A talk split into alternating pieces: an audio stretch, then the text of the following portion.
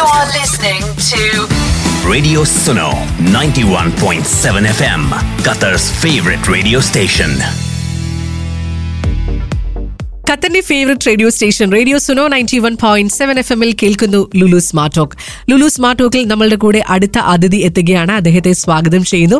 ഏറ്റവും മികച്ച രീതിയിൽ കേരളത്തിൽ ബിസിനസ് മേഖലയിൽ ക്ലാസുകൾ എടുക്കുകയും നല്ല നല്ല വീഡിയോസ് നമുക്ക് ആ യൂട്യൂബിലൂടെ സമ്മാനിക്കുകയും ചെയ്യുന്ന ഗോപകുമാർ ടി പി അദ്ദേഹത്തെ സ്വാഗതം ചെയ്യാം. ഹായ് ഹായ് നിസ ഓക്കെ അപ്പൊ എന്തായാലും നമ്മൾ ഒരുപാട് വീഡിയോസ് ഒക്കെ കണ്ടിട്ടുണ്ട്. ഒരുപാട് നല്ല ഫ്രൂട്ട്ഫുൾ ആയിട്ടുള്ള അല്ലെങ്കിൽ ഏറ്റവും ഫലപ്രദമായിട്ടുള്ള ഒത്തിരി നല്ല വീഡിയോസ് യൂട്യൂബിൽ കാണാൻ കഴിയുന്നുണ്ട്. അപ്പം സെയിൽസ് റിലേറ്റഡും സെയിൽസ് ട്രെയിനിങ് റിലേറ്റഡും ആയിട്ടുള്ള ഒരുപാട് നല്ല പോയിന്റ്സ് ആണ് വീഡിയോസിലൂടെ പറയാറുള്ളത് ഉൾപ്പെടുത്താറുള്ളത്. അപ്പൊ അതിനൊരു അഭിനന്ദനങ്ങൾ ആദ്യം തന്നെ അറിയിക്കുന്നു.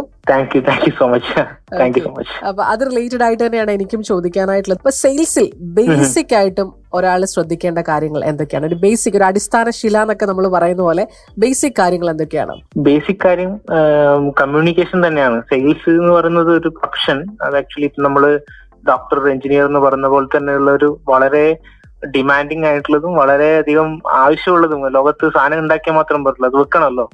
അപ്പൊ അതിന് അത്രയും ഡിമാൻഡിങ് ആയിട്ടുള്ള പ്രൊഫഷനാണ് അപ്പൊ അതിൽ നമുക്ക് ഒഴിച്ചുകൂടാനാവാത്ത മെയിൻ സ്കിൽ എന്ന് പറയുന്നത് കമ്മ്യൂണിക്കേഷൻ ആണ്. ഒരു വ്യക്തിനെ ഒരു കാര്യം പറഞ്ഞ് ധരിപ്പിക്കുക എന്നുള്ളത് എത്ര ഫാസ്റ്റ് ആയിട്ടാണോ ധരിപ്പിക്കുന്നത് അത്ര ഫാസ്റ്റ് ആയിട്ട് നമുക്ക് സെയിൽസ് കിട്ടും. അപ്പം അതിനെ ആക്ച്വലി നമുക്ക് ട്രസ്റ്റ് എന്ന് പറയാം. കമ്മ്യൂണിക്കേഷൻ പ്ലസ് ട്രസ്റ്റ് ഈ ഒരു രണ്ട് കാര്യം നമുക്ക് ആക്ച്വലി വളരെ ഈസി ആയിട്ട് നമുക്ക് കമ്പൈൻ ചെയ്തിട്ട് നമുക്ക് നമ്മൾ നമുക്ക് സ്കിൽസ് ആയിട്ട് നമുക്ക് കിട്ടിക്കഴിഞ്ഞാൽ. നമുക്ക് ഈസി ആയിട്ട് ഏത് സെയിലും ക്ലോസ് ചെയ്യാൻ പറ്റും. ഇതാണ് ആക്ച്വലി മെയിൻ സംഭവം അടിസ്ഥാനം എന്ന് പറയുന്നത്. ഈ ഷുഡ് ബിൽഡ് എ ട്രസ്റ്റ് അതിനുശേഷം ലൈക്ക് നിങ്ങൾ പറയുന്ന നിങ്ങളുടെ പ്രൊഡക്റ്റിന്റെ കാര്യം പ്രോപ്പറായിട്ട് കമ്മ്യൂണിക്കേറ്റ് ചെയ്യാൻ പറ്റണം. ഈ ട്രസ്റ്റ് എന്ന് പറയുന്ന സമയത്ത് നമ്മൾ വിചാരിക്കും ലൈക്ക് ഇതെന്തോ സാധനങ്ങൾ നിങ്ങൾക്ക് തന്നെ അറിയില്ല. ഇപ്പൊ ഞാൻ നിങ്ങൾ സംസാരിച്ചുകൊണ്ടിരിക്കുകയാണ്. സംസാരിച്ചുകൊണ്ടിരിക്കുന്ന സമയത്ത് നമ്മൾ തമ്മിലുള്ള അങ്ങോട്ടും ഇങ്ങോട്ടുള്ള റാപ്പോട്ട് അതാണ് ആക്ച്വലി ഒരു ട്രസ്റ്റ് എന്ന് പറയുന്നത്. അത് നിങ്ങൾക്ക് എത്ര ഫാസ്റ്റ് ആയിട്ട് ഒരു ഒരു കസ്റ്റമർ നിങ്ങളൊരു കസ്റ്റമർക്ക് നിങ്ങൾക്ക് എത്തിക്കാൻ പറ്റുമോ അത്ര ഫാസ്റ്റ് ആയിട്ട് അയാൾ നിങ്ങൾ ബിലീവ് ചെയ്യും. ബിക്കോസ് അയാൾ പ്രൊഡക്റ്റ് കാണുന്നതിന് മുമ്പ് അല്ലെങ്കിൽ ഒരു ഒരു എന്തെങ്കിലും സാധനം വാങ്ങുന്നതിന് മുമ്പ് ആദ്യം ഒരു സെയിൽസ്മാനാണോ സംസാരിക്കുന്നത്. അപ്പം നിങ്ങളുള്ള വിശ്വാസമാണ് ആക്ച്വലി ആ ഇതിലേക്ക് റിഫ്ലക്ട് ആവുക. ഓക്കെ ശരിക്കും പറഞ്ഞാൽ ആദ്യം ഒരു ട്രസ്റ്റ് നമ്മൾ ക്രിയേറ്റ് ചെയ്തെടുക്കുക അല്ലെ? സംസാരത്തിലൂടെ. അതെ അതെ അതെ അതെ സ്പീഡ് സ്പീഡ് ഓഫ് ട്രസ്റ്റ് എന്ന് പറഞ്ഞ ഒരു വലിയൊരു പുസ്തകം തന്നെ ഉണ്ട് ആക്ച്വലി അതായത് ഇതിനെ പറയുന്നത് വെച്ചാൽ നമ്മൾ നമ്മൾ ട്രസ്റ്റിന്റെ സ്പീഡ് കൂട്ടിക്കഴിഞ്ഞാൽ നമുക്ക് സെയിൽസിന്റെ സ്പീഡ് കൂടും. ട്രസ്റ്റിന്റെ സ്പീഡ്സ് കുറഞ്ഞു കഴിഞ്ഞാൽ ഡെഫിനറ്റ്ലി സെയിൽസും കുറയും. കുറെ അപ്പൊ എല്ലാ സെയിൽസ്മാൻമാരും വർക്ക് ചെയ്യേണ്ടത് എങ്ങനെ ട്രസ്റ്റ് ഫാസ്റ്റ് ആയിട്ട് ബിൽഡ് ചെയ്യാന്നുള്ളതിലാണെന്നാണ് ആക്ച്വൽ തിയറീസ് ഒക്കെ പറയുന്നത്. ഓക്കെ എനിക്ക് തോന്നുന്നത് അതിന് നമ്മൾ ഭയങ്കര ജെനുവിൻ ആയിട്ട് സംസാരിക്കുക എന്ന് പറയുന്നതാണോ ഏറ്റവും പ്രധാനം. അതെ അതെ. ഒബ്വിയസ്ലി ജെന്യൂൻ ആയിട്ട് സംസാരിക്കുക എന്നുള്ളത് ആണ് ഏറ്റവും പ്രധാനം. കാരണം ഈ കസ്റ്റമർ തന്നെ നമ്മൾക്ക് പല കസ്റ്റമേഴ്സും പല സമയത്തായിരിക്കും ബൈ ചെയ്യുന്നുണ്ടാവും അല്ലെങ്കിൽ നമ്മൾ സെയിൽസ് മാത്രം പ്രതീക്ഷിച്ചിട്ട് നമ്മൾ ആക്ച്വലി ഒരു കസ്റ്റമർ ഒരിക്കലും സംസാരിക്കാൻ പാടില്ല. ആക്ച്വലി ഇപ്പോഴത്തെ കാലത്ത് നിങ്ങൾ എല്ലാവർക്കും അറിയാം നമ്മളൊരു വാല്യൂ കൊടുത്താൽ മാത്രമേ നമ്മളോട് ഒരു വ്യക്തി നമ്മൾക്ക് ഒരു ഒരു തിരിച്ചു അ- തിരിച്ച് സംസാരിക്കും കൂടെ ഉള്ളൂ. അപ്പൊ നിങ്ങൾ ജെന്യൂൻ ആയിട്ട് വാല്യൂസ് കൊടുക്കുക. ആ വാല്യൂ ചിലപ്പോൾ അയാൾക്ക് ഇന്നായിരിക്കും ആവശ്യം ഉണ്ടാവുക ചിലപ്പോൾ ആ വാല്യൂ ചിലപ്പോൾ ഒരു മാസം കഴിഞ്ഞിട്ടായിരിക്കും ആവശ്യം ഉണ്ടാവുക so be open and generous and give value അപ്പൊ ഓട്ടോമാറ്റിക്കലി ഇപ്പം അന്നുണ്ടല്ലോ ഇപ്പം ഈ ഒരു സെയിൽസിന്റെ ഞാൻ ആക്ച്വലി സെയിൽസിന്റെ ഇത് വിത്തൗട്ട് എനി ഒരു റിട്ടേൺ പ്രതീക്ഷിച്ചിട്ടൊന്നല്ല. അങ്ങനെ ഒരു വീഡിയോസ് ഇങ്ങനെ അപ്ലോഡ് ചെയ്യുന്നത്. സോ ആ ജനറേഷൻ ആ ഒരു ഇതിൽ നിന്ന് തന്നെ automatically you just believe me and just call right അതേ. അത് തന്നെയാണ് ഈ സെയിൽസിൽ കറക്റ്റ് ആയിട്ട് വർക്ക് ആവും തീർച്ചയായും. എപ്പോഴെങ്കിലും ഒരു ദിവസം എന്ത് ചെയ്യും? ആ കസ്റ്റമറിലേക്ക് വരും. ഒരു വ്യക്തി ഡയറക്റ്റ് ആയിട്ട് ദാറ്റ് ബൈ ഫെയിൽ ഓക്കെ അതിന്റെ റിസൾട്ട് നമ്മൾ പ്രതീക്ഷിക്കുന്ന അപ്പൊ തന്നെ സംഭവിച്ചു എന്ന് വരില്ല. പിന്നീട് എപ്പോഴെങ്കിലും ആയിരിക്കാം നമ്മൾ അപ്പം ചെയ്തതിന്റെ ഗുണം ലഭിക്കുക. ഡെഫിനറ്റ്ലി അത് തന്നെയാണ്. അതൊരു അങ്ങനെ ഒരു ഈ പറഞ്ഞ നമ്മുടെ എന്താ പറയണ്ടേ? ഈ ക്യുമുലേറ്റീവ് ആയിട്ടുള്ള ഒരു എഫക്റ്റ് ആയിട്ട് വരും. അങ്ങനെ എങ്ങനെയായിട്ട് അത് വരും. അങ്ങനെയാണ് വരിക. ഓക്കെ ഈ പറഞ്ഞ പോലെ ഇപ്പൊ സെയിൽസ് കോൾ ചെയ്യുക അതൊക്കെ ഏറ്റവും പ്രധാനമാണ് സെയിൽസിൽ സെയിൽസ് കോൾ ചെയ്യുമ്പോഴും നമ്മൾ ശ്രദ്ധിക്കേണ്ടതായിട്ടുള്ള ഒരുപാട് കാര്യങ്ങളുണ്ട്. ഓൾറെഡി ഗോപകുമാർ അതിന്റെ വീഡിയോസ് ഒക്കെ ചെയ്തിട്ടുമുണ്ട്. അപ്പൊ ഒന്ന് നമുക്ക് പറയാം. സെയിൽസ്. കോൾ ചെയ്യുമ്പോൾ ഒരാൾ ശ്രദ്ധിക്കേണ്ട കാര്യങ്ങൾ എന്തൊക്കെയാണ്? സെയിൽസിൽ രണ്ട് തരത്തിലുള്ള കോൾ ആൾക്കാർ ചെയ്യാറുണ്ട്. ഒന്ന് ഇൻബൗണ്ട് സെയിൽസ് എന്ന് പറയുന്ന ഒരു ടൈപ്പും ഔട്ട് ബൗണ്ട് സെയിൽസ് എന്ന് പറയുന്ന ടൈപ്പ് ഇൻബൗണ്ട് എന്ന് പറഞ്ഞു കഴിഞ്ഞാൽ ഇപ്പം നിങ്ങൾക്ക് അറിയായിരിക്കും. അതായത് നമ്മൾ നമ്മുടെ കയ്യിലേക്ക് രാവിലെ ഒരു പത്ത് പതിനഞ്ച് ആൾക്കാരുടെ ലിസ്റ്റ് തരും. എന്നിട്ട് നമ്മളോട് നമ്മൾ ഓഫീസിൽ ഇരിക്കുകയായിരിക്കും. എന്ത് ചെയ്യും? നമ്മൾ ഡയറക്റ്റ് ആയിട്ട് ഈ customer direct one by one one by one one by വിളിക്കും. ഇതിനാണ് ഇൻബൗണ്ട് എന്ന് പറയാം. ഔട്ട് ബൗണ്ട് സെയിൽസ് എന്ന് പറഞ്ഞു കഴിഞ്ഞാൽ നമ്മൾ തന്നെ കസ്റ്റമറെ കണ്ടുപിടിച്ച്. നമ്മൾ തന്നെ ആ കസ്റ്റമറുടെ പ്രൊഫൈലും കാര്യങ്ങളൊക്കെ നോക്കിയിട്ട് വിളിക്കുന്നത്. രണ്ട് കേസിലും കസ്റ്റമർക്ക് ചിലപ്പോൾ നമ്മളെ കുറിച്ചിട്ട് യാതൊരുവിധ ഐഡിയ ഉണ്ടാവണം നിർബന്ധമില്ല. അല്ലേ? അപ്പം ഇവിടെ നമ്മൾ ബേസിക്കലി ഫസ്റ്റ് ചെയ്യേണ്ടത് ഒരു ഒരു കോൾ വിളിക്കുന്ന സമയത്ത് ഒരു റീസൺ ഉണ്ടാക്കിയിട്ട് വേണം വിളിക്കാൻ വേണ്ടിയിട്ട്. ഉം. മിക്ക സമയങ്ങളിലും ആൾക്കാർ എപ്പോഴും വിത്തിൻ തേർട്ടി സെക്കൻഡ്സിനുള്ളിൽ നമ്മൾ എന്ത് ചെയ്യും? എന്താണ് കാര്യം ചോദിച്ചിട്ട് ആൾക്കാർ ഫോൺ വെക്കും. കാരണം ആൾക്കാർക്ക് ഈവൻ തോ സമയമുണ്ടെങ്കിലും ഒരു കോൾ വന്നു കഴിഞ്ഞാൽ അവർ സമയമില്ലാത്ത രീതിയിലാണ് ഭാവിക്കുക. അപ്പം ഹലോ സർ എനിക്ക് ഒരു പത്ത് മിനിറ്റ് തരുമോ എന്ന് ചോദിച്ചു കഴിഞ്ഞാൽ അവർ പറയും പത്ത് മിനിറ്റ് തരാൻ സമയമില്ല. മറിച്ച് സർ ഞാൻ ഈ ഒരു പോയിന്റിനാണ് വിളിച്ചത്. എനിക്കൊരു അഞ്ചു മിനിറ്റ് നിങ്ങളോട് ഈ സംഭവം പറഞ്ഞിട്ട് ഞാൻ സംഭവം വെച്ചോളാം. അല്ലെങ്കിൽ നമ്മൾ ഒരു റീസൺ പറയുകയാണെന്നുണ്ടെങ്കിൽ അവരെന്ത് ചെയ്യും ഓട്ടോമാറ്റിക്കലി ഏത് കസ്റ്റമർ ആയാലും ഓ എന്നെ സ്പെഷ്യൽ ആയിട്ട് ഈ ഒരു കാര്യം പറയാൻ വേണ്ടിയിട്ടാണല്ലോ വിളിച്ചത്. വിളിച്ചതെന്ന് പറഞ്ഞിട്ട് കേൾക്കാൻ നിൽക്കും. അതെ so first make a reason to call. ആ റീസൺ ഉണ്ടാക്കുക എന്നുള്ളത് വളരെ ഇമ്പോർട്ടന്റ് ആണ്. അതായത് ഈ പറഞ്ഞു കഴിഞ്ഞാൽ ഇപ്പൊ നമ്മൾ നമ്മുടെ ഒരു എ ടി എം കാർഡ് കളഞ്ഞു പോയി കളഞ്ഞു പോയിട്ടാകുമ്പോൾ നമ്മൾ ഉടനെ കസ്റ്റമർ കെയറിൽ വിളിച്ചു കസ്റ്റമർ കെയർ വിളിച്ചിട്ട് നമ്മൾ തന്നെ സ്വയം ചിലപ്പം ആ കാർഡ് ബ്ലോക്ക് ചെയ്യും. ശരിയല്ലേ? അതെ അതെ അതെ. ആ സമയത്ത് നമ്മൾ കസ്റ്റമർ കെയറിനെ വിളിക്കുന്ന സമയത്ത് നമുക്ക് വളരെ സ്ട്രെയിറ്റ് ആയിട്ട് എന്താണ് പറയേണ്ടതെന്നും എങ്ങനെ പറയേണ്ടതെന്നൊക്കെ നമുക്കറിയാം. അതെ. നമ്മളത് കറക്റ്റ് ആയിട്ട് കൺവേ ചെയ്യുന്നു. മറിച്ച് ഇതേ സെയിം സംഭവം നമ്മളൊരു കസ്റ്റമറോട് പറയുന്ന സമയത്ത് നമുക്ക് അറിയില്ല എന്താണ് പറയേണ്ടതെന്ന്. കാരണം നമ്മൾക്ക് ആക്ച്വലി ആ പ്രൊഡക്റ്റിനെ കുറിച്ചിട്ടോ അല്ലെങ്കിൽ പറയേണ്ടതെന്ന് അറിയാത്തത് കൊണ്ടാണ് മിക്ക ആൾക്കാരും അവിടെ സ്റ്റക്ക് ആവുന്നത്. അപ്പൊ നമ്പർ വൺ എന്ന് പറയുന്നത് ഒരു റീസൺ ഉണ്ടാക്കുക. ആ റീസൺ വെച്ചിട്ടാണ് നമ്മൾ ഒരു കോൾ സ്റ്റാർട്ട് ചെയ്യാൻ വേണ്ടിയിട്ട്. അതെ അത് അതിനുശേഷം നമ്മൾ ഈ എല്ലാ കസ്റ്റമറും നമ്മളെ കയ്യിൽ കിട്ടുന്ന കസ്റ്റമറൊക്കെ ഇമ്മീഡിയറ്റ് ആയിട്ട് ബൈ ചെയ്യണമെന്ന് ഒരു നിർബന്ധമില്ല അപ്പൊ നമ്മൾ എന്ത് ചെയ്യണം? ഈ കസ്റ്റമറെ ക്വാളിഫൈ ചെയ്യണം. അതായത് ഈ നെല്ലിനെയും പതിനെയും വേർതിരിക്കുന്ന വേർതിരിക്കുന്നത് പോലെ. നമ്മൾ എന്ത് ചെയ്യണം? എപ്പം ഇമ്മീഡിയറ്റ് ആയിട്ട് ബൈ ചെയ്യുന്ന ആൾക്കാർ ആരൊക്കെയാണ്? ഒരു രണ്ട് മാസം കഴിഞ്ഞിട്ട് ബൈ ചെയ്യുന്ന ആൾക്കാരൊക്കെയാണ്. ചില സമയത്ത് കസ്റ്റമേഴ്സ് വളരെ നല്ല രീതിയിൽ നല്ല സോഫ്റ്റ് ആയിട്ട് സംസാരിച്ച് എല്ലാ കാര്യങ്ങളും ഓക്കെയും അവർ നമ്മളെ പ്രൊഡക്റ്റ് ഭയങ്കരമായിട്ട് ഇഷ്ടപ്പെടും. പക്ഷെ അൾട്ടിമേറ്റ്ലി അവസാനം എത്തുമ്പോഴായിരിക്കും മനസ്സിലാവുക അവരുടെ കയ്യിലുള്ള ബജറ്റും നമ്മുടെ ബജറ്റും നോക്കുമ്പോൾ നമ്മുടെ ബജറ്റിന്റെ ലൈക്ക് ഒട്ടും മാച്ച് ആവാത്ത ഒരു ബജറ്റാണ് അവരുടെ കയ്യിലുള്ളത്. സമയം പോവില്ലേ? ക്വാളിഫൈ ക്വാളിഫൈ എന്നുള്ളതും ആ രണ്ടാമത്തെ സ്റ്റെപ്പ് ഭയങ്കര ഇമ്പോർട്ടന്റ് ആണ്. അപ്പൊ നമ്മൾ സംസാരിച്ച് കഴിഞ്ഞു. ക്വാളിഫൈ ചെയ്തു. ക്വാളിഫൈ ചെയ്ത് കഴിഞ്ഞതിന് ശേഷമുള്ള കസ്റ്റമേഴ്സിനെയാണ് നമ്മൾ എന്ത് ചെയ്യുന്നത്? പ്രോപ്പർ ആയിട്ട് നർച്ചർ ചെയ്യേണ്ടത്. ഇങ്ങനെയാണ് ആ സെയിൽസ് പ്രോസസ്സ് കൊണ്ടുപോകുക ഓക്കെ. അതിൽ തന്നെ പറഞ്ഞ കൂട്ടത്തിൽ വന്നൊരു പോയിന്റ് കൂടെ ഞാനും പറയാണ്. പ്രോഡക്റ്റിനെ കുറിച്ച് പൂർണമായിട്ടും ഈ സെയിൽസ് പേഴ്സൺ എല്ലാ എല്ലാ വശത്തു നിന്നും അറിഞ്ഞിരിക്കുകയും ചെയ്യണം അല്ലെ? ആ അത് ആക്ച്വലി അതൊരു ഇവോൾവിംഗ് പ്രോസസ്സാണ് നമ്മൾക്ക് ഇപ്പം ഇപ്പം എസ്പെഷ്യലി സെയിൽസ് എന്ന് പറയുന്നത് ഇപ്പം നമ്മൾ നമുക്ക് ഒരു രണ്ട് മാസം ട്രെയിനിങ് കിട്ടിയാലും മൂന്ന് മാസം ട്രെയിനിങ് കിട്ടിക്കഴിഞ്ഞാലും. എസ്പെഷ്യലി പ്രൊഡക്റ്റിന്റെ ട്രെയിനിങ് കിട്ടിയാൽ തന്നെ നമ്മൾ അതിനകത്ത് ഒരു പ്രാക്ടിക്കലി ഇൻവോൾവ് ആകുമ്പോഴാണല്ലോ നമുക്ക് കൂടുതൽ കാര്യങ്ങൾ അറിയാം. അപ്പം അതൊരു ഇവോൾവിംഗ് പ്രോസസ് ആണ്. പക്ഷേ ഡെഫിനറ്റ്ലി നമ്മളൊരു മാർക്കറ്റിലേക്ക് എന്ത് ഒരു കാര്യം കൊണ്ട് ചെല്ലുമ്പോഴും നമ്മൾ ആ പ്രൊഡക്റ്റിനെ കുറിച്ചിട്ട് നന്നായിട്ട് അറിഞ്ഞിരിക്കുക. നന്നായിട്ട് അറിഞ്ഞിരിക്കുക എന്ന് വെച്ച് കഴിഞ്ഞാൽ പ്രൊഡക്റ്റിന്റെ ഫീച്ചേഴ്സ് അറിഞ്ഞിരിക്കുക എന്നല്ല ഉദ്ദേശിക്കുന്നത്. ഈ പ്രൊഡക്റ്റുകൾ എങ്ങനെയാണ് ഒരു വ്യക്തിക്ക് ബെനിഫിറ്റ് ആവുക എന്നുള്ളതാണ് നമ്മൾ കൂടുതൽ അറിഞ്ഞിരിക്കേണ്ടത്. ഇപ്പൊ ഞാൻ മാമിന് ഒരു പ്രൊഡക്റ്റ് സെൽ ചെയ്യാൻ ഉദ്ദേശിക്കുന്നുണ്ടെങ്കിൽ എനിക്ക് ആ പ്രൊഡക്റ്റിന്റെ ഫീച്ചേഴ്സിനെക്കാട്ടിയും കൂടുതൽ. നിങ്ങൾക്ക് അതെങ്ങനെ ബെനിഫിറ്റ് ആവുന്നുള്ള ഒരു ഒറ്റ പോയിന്റ് മതി എനിക്ക് ആക്ച്വലി ആ പ്രൊഡക്റ്റ് നിങ്ങൾക്ക് സെൽ ചെയ്യാൻ വേണ്ടിയിട്ട് അതായത് അയാളുടെ എന്ത് പ്രശ്നത്തിന്റെ ഒരു സൊല്യൂഷൻ ആണ് നമ്മൾ ഈ പ്രോഡക്റ്റിലൂടെ കൊടുക്കുന്നത് അബ്സല്യൂട്ട്ലി അബ്സല്യൂട്ട്ലി അത് തന്നെയാണ്. അപ്പം അങ്ങനെ ആകുമ്പോൾ മാത്രമാണല്ലോ നിങ്ങൾ എല്ലാ ആൾക്കാരും അതിൽ തന്നെയാണല്ലോ. ബിക്കോസ് പീപ്പിൾ എന്താ പറയുക ആൾക്കാർ ബൈ ചെയ്യുന്നത് എന്തിനാണ്? ഈ ഒരു അവരുടെ പ്രോബ്ലം സോൾവ് ചെയ്യാനാണ്. എന്തെങ്കിലും ഒരു പ്രോബ്ലം ഉള്ളത് സോൾവ് ചെയ്യാനാണ് അവർ കാര്യങ്ങൾ വാങ്ങുന്നത്. ഈവൻ മൊബൈൽ ഫോൺ ആണെങ്കിലും ടി വി ആണെങ്കിലും ലാപ്ടോപ്പ് ആണെങ്കിലും. മെഡിസിൻ ആണെങ്കിലും എല്ലാം ഒരു ഒരു അവർക്കൊരു പെയിൻ പോയിന്റ് ഉണ്ട്. അതിനെ സോൾവ് ചെയ്യാനാണ് അവർ വാങ്ങുന്നത്. ആ പെയിൻ പോയിന്റ് എന്താണെന്ന് അറിഞ്ഞതിന് കഴിഞ്ഞാൽ ഈ കസ്റ്റമർക്ക് എന്ത് ചെയ്യാൻ പറ്റും? ഡയറക്റ്റ് ആയിട്ട് അവരുടെ സൊല്യൂഷൻ അവർക്ക് കൊടുക്കാൻ പറ്റും. മറിച്ച് യാതൊരുവിധ ഒരു ഒരു നീഡും ഇല്ലാത്ത ഒരു വ്യക്തിക്ക് നമ്മൾ എന്റെ പ്രൊഡക്റ്റിന് ഇതുണ്ട് ആ ഫീച്ചർ ഉണ്ട് ഈ ഫീച്ചർ ഉണ്ട് അങ്ങനെയുണ്ട് ഇങ്ങനെയുണ്ട് എന്ന് പറഞ്ഞു കഴിഞ്ഞാൽ അവർ വാങ്ങുമോ ഇല്ല. ഇല്ല. മാത്രമല്ല ചില ആളുകൾക്ക് ഈ ഫീച്ചേഴ്സ് ചിലപ്പം കൃത്യമായി അറിയുന്ന ആളുകളും മേ ബി ആയിരിക്കത്തില്ല. ചില ടെക്നിക്കൽ പോയിന്റ്സ് ഒക്കെ പറഞ്ഞാൽ ചിലപ്പോൾ എല്ലാവർക്കും അത് മനസ്സിലായെന്നും വരില്ല. മനസ്സിലായെന്ന് വരില്ല. അപ്പം ഈ കാർ സെയിൽ ചെയ്യുന്ന സമയത്ത് ഞാൻ മിക്ക സമയത്ത് ശ്രദ്ധിച്ചിട്ടുണ്ട്. എസ്പെഷ്യലി ഇപ്പം ഇപ്പം വുമൺ ആയിട്ടുള്ള ആൾക്കാരൊക്കെ അല്ലെങ്കിൽ സ്ത്രീകളായിട്ടുള്ള ഒരു വ്യക്തി കാർ വാങ്ങിക്കുകയാണ്. അപ്പൊ അവരോട് ലൈക്ക് ഇത്ര ബി എച്ച് പി പവർ ഉണ്ട് ഇത്ര ബി എച്ച് പി ലൈക്ക് ഇതുണ്ട് ഇതിന് ഇങ്ങനെയാണ് ഡൈനാമിക് സിസ്റ്റം ഇങ്ങനെയാണ് എന്ന് പറയുന്നതിന് പകരം മേ ബി അവർ പ്രിഫർ ചെയ്യുന്ന ചില സമയത്ത് ചിലപ്പോൾ ഒരു ഡ്രൈവിംഗ് സീറ്റിൽ ഇരിക്കുന്ന അവരാണെങ്കിൽ അങ്ങനെ സംസാരിക്കണം. ഇല്ലാന്നുണ്ടെങ്കിൽ അവരൊരു ഡ്രൈവറെയാണ് അസൈൻ ചെയ്തിട്ടാണ് ഓടിക്കുന്നതെങ്കിൽ അവർക്ക് ആ ബാക്ക് സീറ്റിലുള്ള കംഫർട്ടാണ് നമ്മൾ എക്സ്പ്ലെയിൻ ചെയ്യേണ്ടത് ശരിയല്ലേ?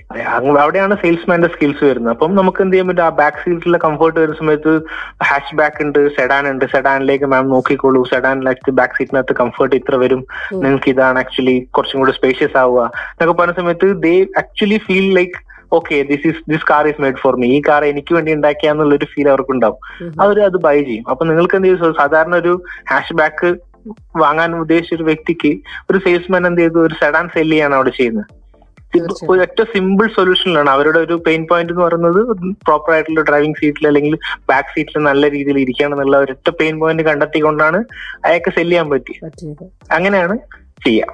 ഓക്കെ ഈ പറഞ്ഞതിൽ കൂട്ടത്തിൽ തന്നെ പറയേണ്ട ഒരു കാര്യമാണെന്ന് തോന്നി ഈ പറഞ്ഞതിൽ ചില ആളുകളെ കുറിച്ച് നമ്മൾ പറയാറുണ്ട്. അവർ വളരെ പെട്ടെന്ന് അത് സെയിൽ നല്ല പെട്ടെന്ന് ക്യുക്കായിട്ട് സെയിൽ സെയിൽ ചെയ്യുന്ന ഒരു സെയിൽസ്മാൻ എന്നൊക്കെ ഓരോരുത്തരെ കുറിച്ച് പറയാറുണ്ട്. ചിലർ കുറച്ച് പതുക്കെ പോകുന്നവരുമായിരിക്കും. ഈ വളരെ പെട്ടെന്ന് ആ ഒരു ക്യുക്ക് സെല്ലിംഗ് പോയിന്റ്സ് എന്തൊക്കെയാണ്? അതിന് പറ്റുന്ന ടിപ്സും കാര്യങ്ങളും എന്തൊക്കെയാണ്?